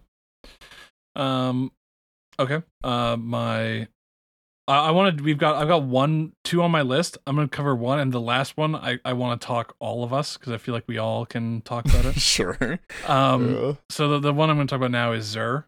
Um, Zur was after Gitrog, um, and Anafenza was like the first time I was like, well, I should probably play blue because initially when I got into Magic and CDH, I was like, blue is so complicated. This is you have to figure out how to counter spells, and then I thought counter spells were cringe. I was like, oh, I'm never gonna play that. And then this is before Baral and you know my in my awakening.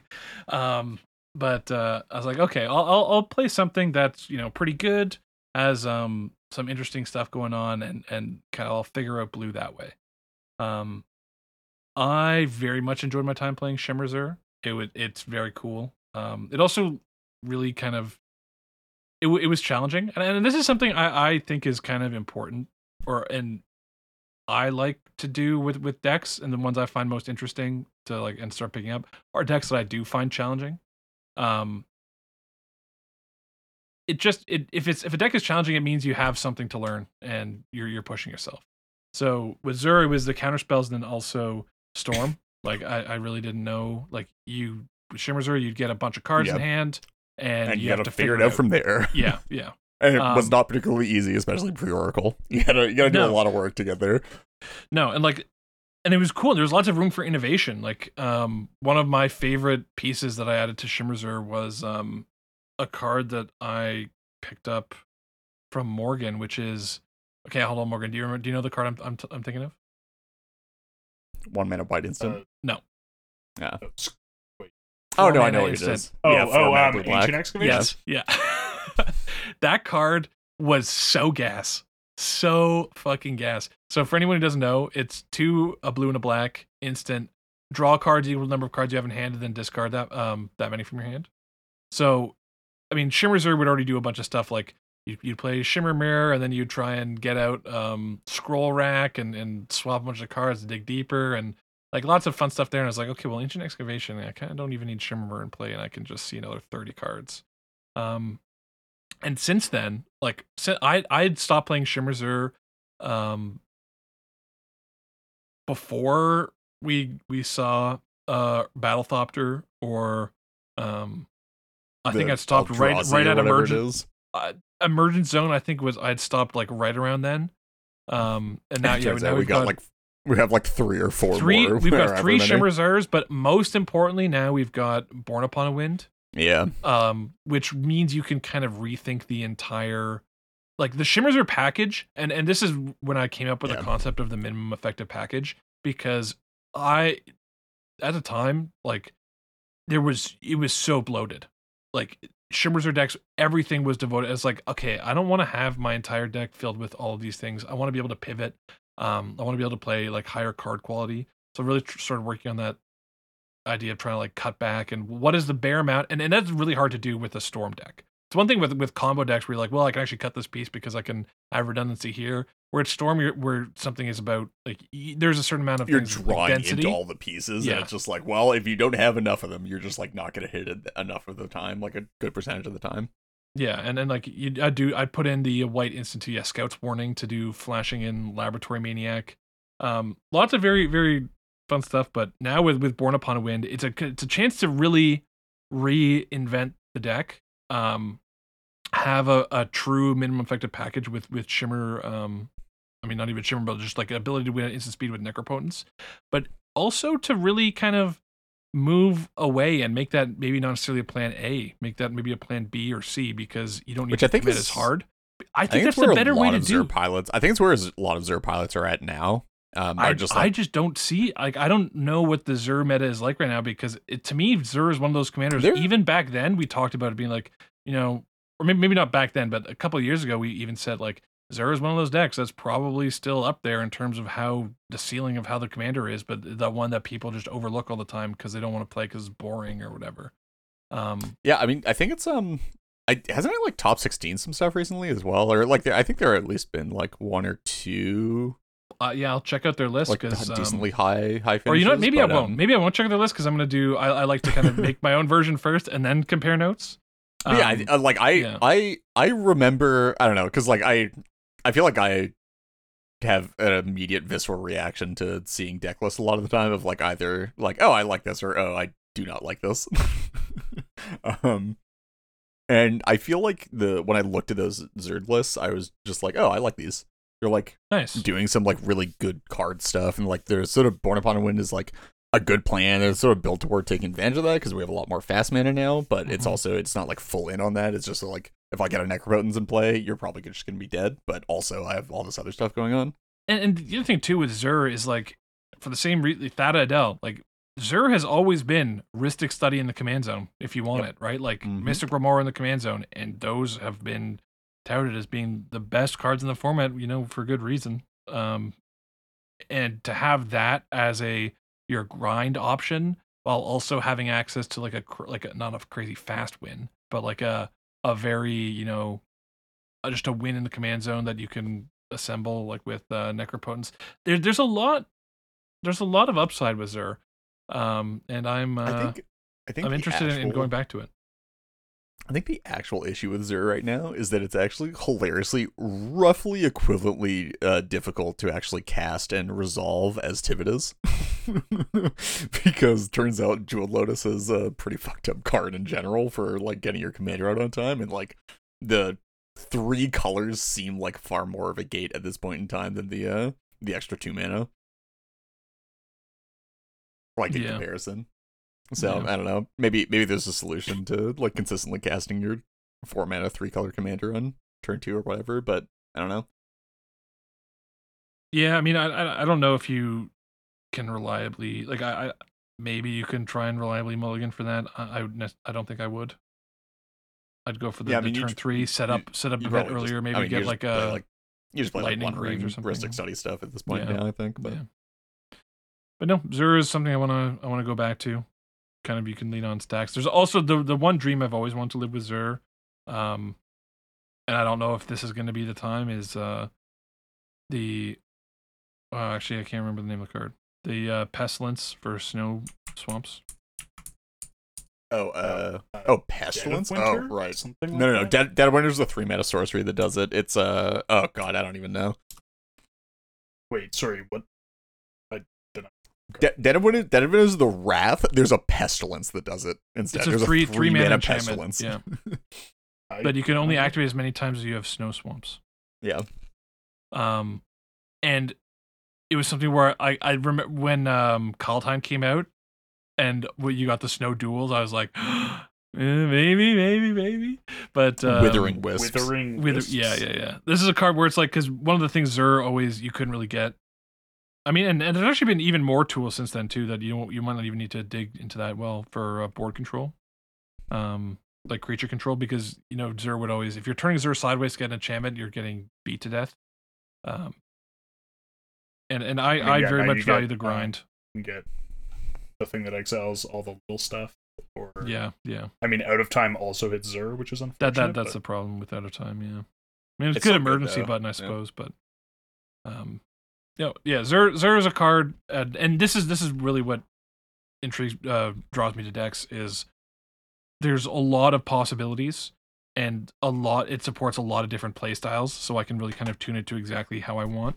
Um, give myself lots of options, like, and it's going to require work, right? It's going to require work to figure out how to squeeze everything in there and refine cards. That's that's very appealing to me, and so I think that's why I'm going to kind of go back to zero. But who knows when that's going to be? Read. Uh, I guess last real one. I'll You should do the last two. You do Yeah, both fine. these, yeah. Um, so last one here is uh TNT, just because I'm not playing it really much at all right now. Um, played a whole lot of Sisay recently. I mean, in terms of how much I've been playing Sis or CH recently, which is uh not much. Turns out I the last one is CDH. yeah. Turn, turns out when Vintage Cube is on on Magic Online, I lose a large percentage of my free time into that one, and almost all of that free time comes from playing CDH and other card games. Um, anyway, speaking of TNT, um, yeah, I played this one for a long time, and I wouldn't be surprised if I end up coming back to it eventually in the future again. But um, I don't know. This one, it's hard to talk about in this context on a podcast because it's just like I don't know. This is like the entirety of me playing CDH for the most part is like at least in the modern format is just me playing Thrasios Tymna. Um, and always usually always some form of uh like creature mid range type thing, creature tool creature toolbox. Because uh, turns out I still stand by this. Tymna's probably I think Timna is still the most busted commander ever printed. Um, and Thrasios is no slouch himself. Two mana, two colors is uh, pretty good, especially when you have like extra mana lying around. And you know, creature decks tend to have a bit of extra mana lying around when you're playing a bunch of mana dorks and cradle and stuff. So it's all good in the command zone, and you have four colors, so you have a bunch of good stuff in four colors. And really, the only weakness is you don't got red. And turns out Dockside and Breach are like insanely good, and like can't really pass them up at this point. So yeah, I don't know. It's uh, one of those ones where it's like uh, the reason I stopped playing is because it was my main tournament deck for a really long time, and now I just don't think it's super sustainable in the way that I like to play it as a tournament deck. Um, which is sort of why I dropped it. But yeah, I don't know. It's like a. It's hard to explain, like, talk about the full breadth of the versions of this deck because I played it. I don't know. I played it all the way from like initial versions of Flash Hulk, um, like sort of proto, uh, like current versions of what I would have been or like what I was playing by the time the Flash got banned, which is like versions including like usually Academy Rector, Sack Outlets, Pattern of Rebirth, Natural Order, that kind of stuff, uh, along with Flash and Hulk, um, all the way up to again like Shuffle Hulk, Oracle Hulk, um, and then the entire time I was usually I don't like I was usually toying around with stuff like Paradox Engine or like testing out um PSD styles of decks or like you know some other like bit more stormy did a bit of hybrid testing with Razaketh during a, bunch of those times. Um and then up to recently like just toying around with um post flash post flash ban post pension ban type of TNT decks that I still think were like pretty good and probably are still pretty good just like not the best thing in its uh in its class anymore. I don't know. Deck was good. Deck continues to be good. I think it's like I think since Flash got banned, it's probably been slept on for like a very long time in comparison to how good it is. Um, I think that that's also I don't know. I'm not going to get too far into this, but I also think that like TNT is probably on the whole. I mean, it built it built as like a toolboxy style deck, which I think is just correct. I don't, I don't think it's really possible to play TNT and just be like, no, I'm not going to play the creature tutors and like at least a bit of a toolbox here, um, because that's like a ton of the strength. But I think those versions of the deck are like in aggregate some of the hardest decks to play in the format to their potential, um, to like milk the most out of. And I think that like it's just slept on because of that. Because it's at this point, it's probably not. If you're getting into the format, it's probably not worth picking up TNT to be like, I'm going to get really good at this deck and play it. It's like playing blue white control in modern or whatever sort of like boomer style deck, but I do think it's like one of those ones that if you have sunk all of the hours in required to be good at it, it's just like insane the payouts that you get in comparison to like walking into it blind. Yeah, I can agree to that. And then Morgan, yeah, you um, played a fair fair share of TNT. If you want to do anything to say on those, yeah, well. but he still plays TNT. yeah. That's the difference. He, he's not. I do. I am guilty as charged. I think I Um, think your your versions of it are really like cool and pretty interesting in terms of advancing the way that the deck functions though. Yeah, I've uh, I've tried a few different things. I was, I mean, I despite having played TNT for years and played a lot of different versions, I still kind of felt like uh, like I was uh, like not playing uh the Stacks Cats deck well. Like I I felt like I was like I- throwing games. Yeah, I'm, I'm not sure Um, anybody could play Stacks Cat like TNT Stacks Cats correctly, like without like multiple multiple months of hardcore practice. Honestly, Um, but yeah, since I've switched to uh, to my uh, more proactive version, I've been uh, been really happy and, and quite successful with it too. Um, so yeah, I, I do think like finding a version you're comfortable with is uh, an important part of it, and is not necessarily easy for a lot of people. Okay, well, we've got the final one that we're going to talk about. Um, and this one, we were kind of debating about pre-show, being like, was this one you didn't really play this much? Is this one that's really shaped you as a CDH player? I'm just player? questioning questioning Yes. its impact on you as a CDH player. Yes, but I think you came up with a good reason. yeah. um, and that is Cody.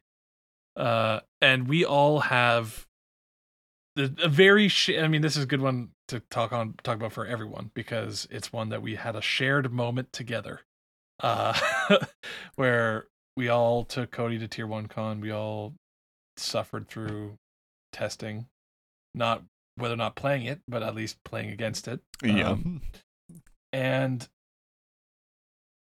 it really shaped me in kind of realizing like not just that there's decks that I don't like, it's that and I guess I could honestly I could have said this a bit too with Anafenza where Flash Hulk, there was a time where I was like, if there is Flash Hulk like and this is right right before the ban. I was like, if there's Flash Hulk in the pod, I'm not gonna be playing. Um Cody didn't get to that point, but it is one where it's like, yeah, there there are decks where I I it just drains all the fun out of CDH for me. Um I don't like playing it. I don't like playing against it. I don't like seeing it. It's um Yeah, it's a it's miserable fucking deck. horrendous play patterns. Yeah, Yeah. Which is sort of funny because like I do think there's still work to be done with Cody. Oh, for think, sure, like, for sure. especially with the release of Beseech the Mirror and the One Ring. Yeah. There's like Twiddles a bunch of the- interesting stuff. Twiddle sto- like, Twiddle Cody vindicated, you know, finally, let's go. I, d- I don't think so. I think you're probably supposed to play like the actual real Twiddles at this point, definitely. But like, I don't know. There, there's like some mid-range Cody thing probably with like you know tutoring for One Ring and like just having like a great secondary backup or whatever. But anyway, deck is just not worth testing to get to that point Yeah, exactly. unless you're a complete masochist and play with pods full of absolute masochists as well. Do you have like does you winning the tournament create positive associations with this deck that override the negativity? Um, I look back on the deck fondly. That doesn't make me want to play it. I have I have an emotional attachment to it, sure, but it's Yeah. not like I uh, it's not like like that doesn't get immediately separated from like the actual like reality of like if I ever pick the deck up, it's just like I I realize immediately what I'm getting into with it, and I'm just like I'm I'm not sure that I want to do this. Also, I just just I, we're we're far enough removed at this point. I think it's, it's fine to talk about listeners. We when Cody after the tournament, like we had very serious discussions about like mentioning this on the podcast, and like we were very concerned that like if this deck, because of the success and like if people started playing this regularly, that it would just ruin our enjoyment of the format, and that we're like yeah, maybe we should we shouldn't mention this and talk about this deck a ton but like for whatever reason like i people just don't do not I- play this no, deck No, it's because I did a lot of damage control on that deck. I'm sorry. I'm not sure if you've like listened to. I did a. I think I did a couple. I did at least the playing with power interview. I think I did.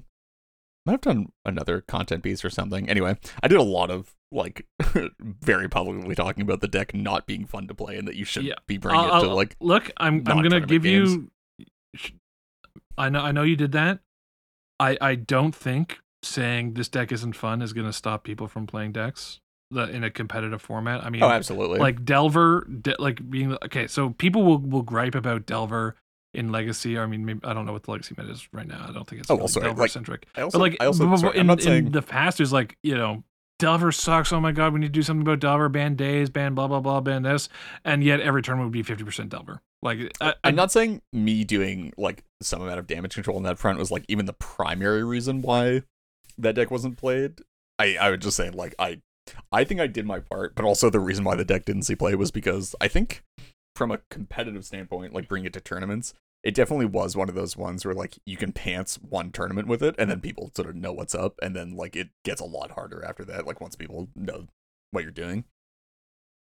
yeah I, I think the deck's better than people think it is, even under duress. Because, like, I think people still we did a lot like, of testing and there was a lot of 2v1s 3v1s overestimate Yeah. how easy that deck is to stop. Because you like, I think I feel like the cultural zeitgeist around it is sort of like the same as Winota, where it's just like, oh yeah, you find like your one piece of removal, and then that just like buys you infinite time, and then Yeah, you're yeah. just like the deck can't grind, and then it's like, well, And it's like oh the deck has Oracle Consult ad because nauseam and all some- these cards outside of Cody you and know? and also there are a lot of hands where sometimes the removal spell is fine, but you're also gonna need two more pieces of interaction to actually have that thing resolve and then actually Yeah. stop the Cody from winning. Like no it's I'm glad I do think it's- we, I do think it's easy to stop when people know what's up. I think it's a bit harder to stop than people actually think. and you need to play a bit against it to yeah like realize sort of that like people need to work together a bit on that front. it's, it's it's it's easy to stop in theory. It's hard sometimes hard to stop in practice in terms of like Especially pris- prisoner's the- dilemma kind of stuff. yeah, convincing the table to actually like do so. No, I think we I think we dodged a, a big bullet.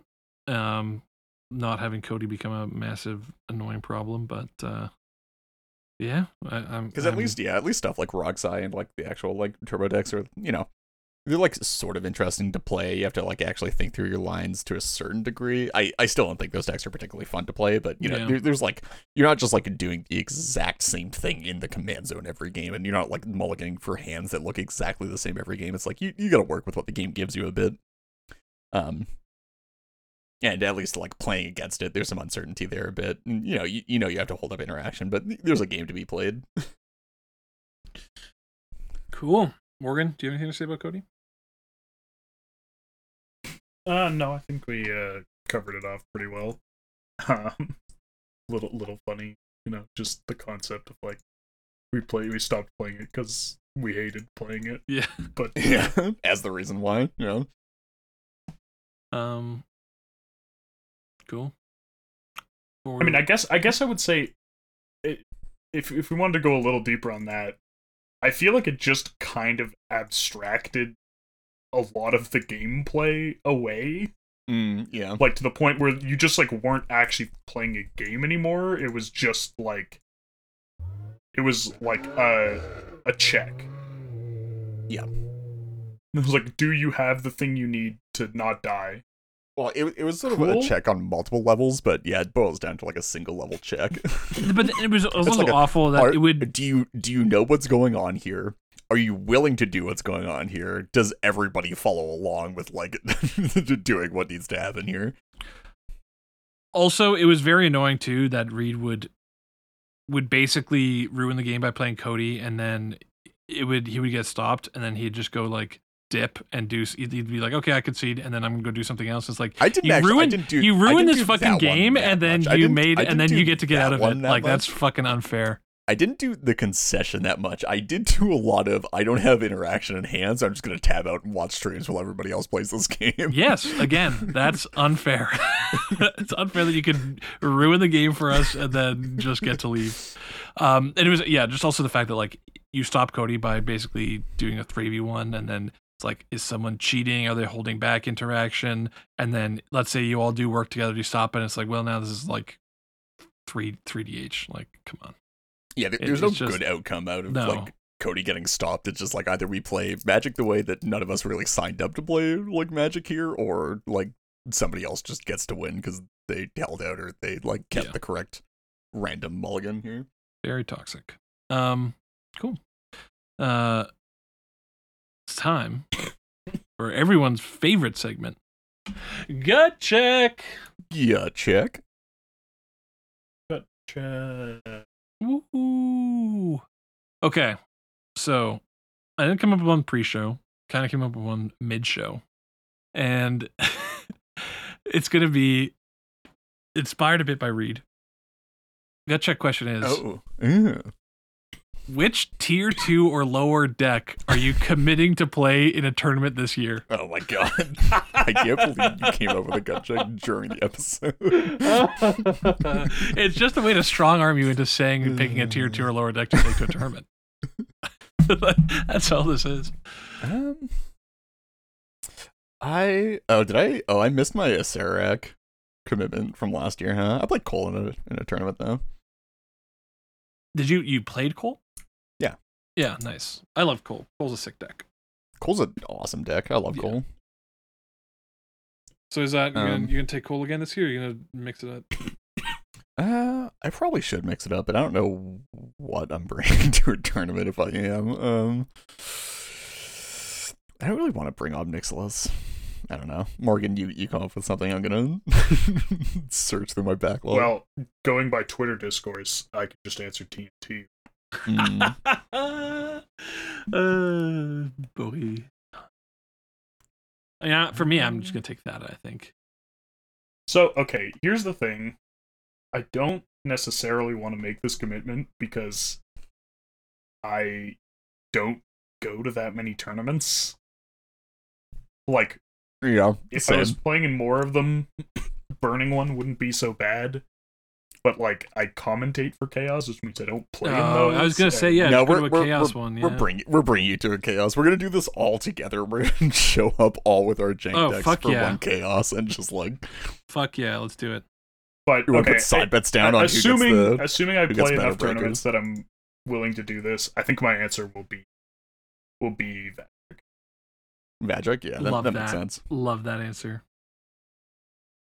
Reed, did you have a couple options? Not really, dude. these these decks all suck, and I don't want to play them. Yeah, I know. Because you're Um, lame. That's why we're forcing you to do it. I just haven't. I just like haven't done brewing. Like I, Uh, where am I gonna commit to?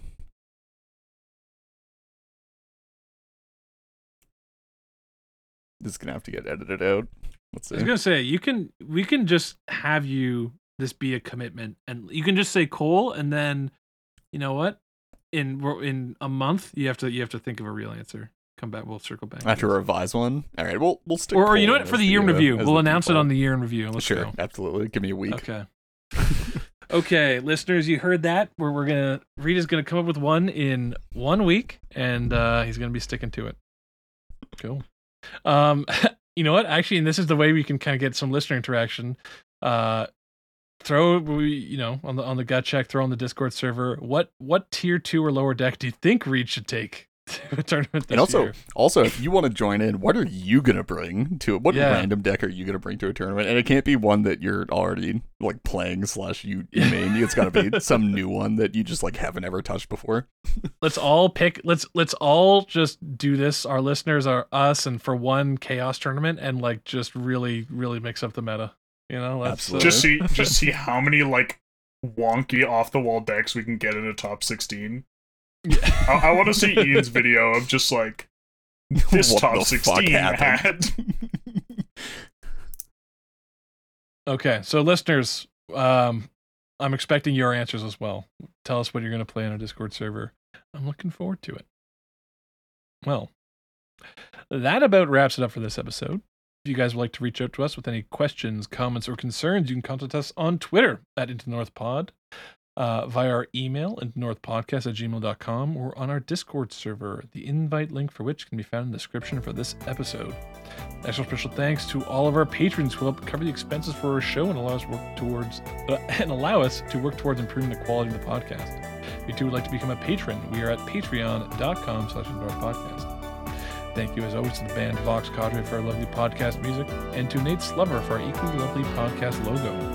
Next episode will be out in two weeks. Well, actually, it'll be out in one week when we live stream it. Until then, see ya. See ya. Have a good.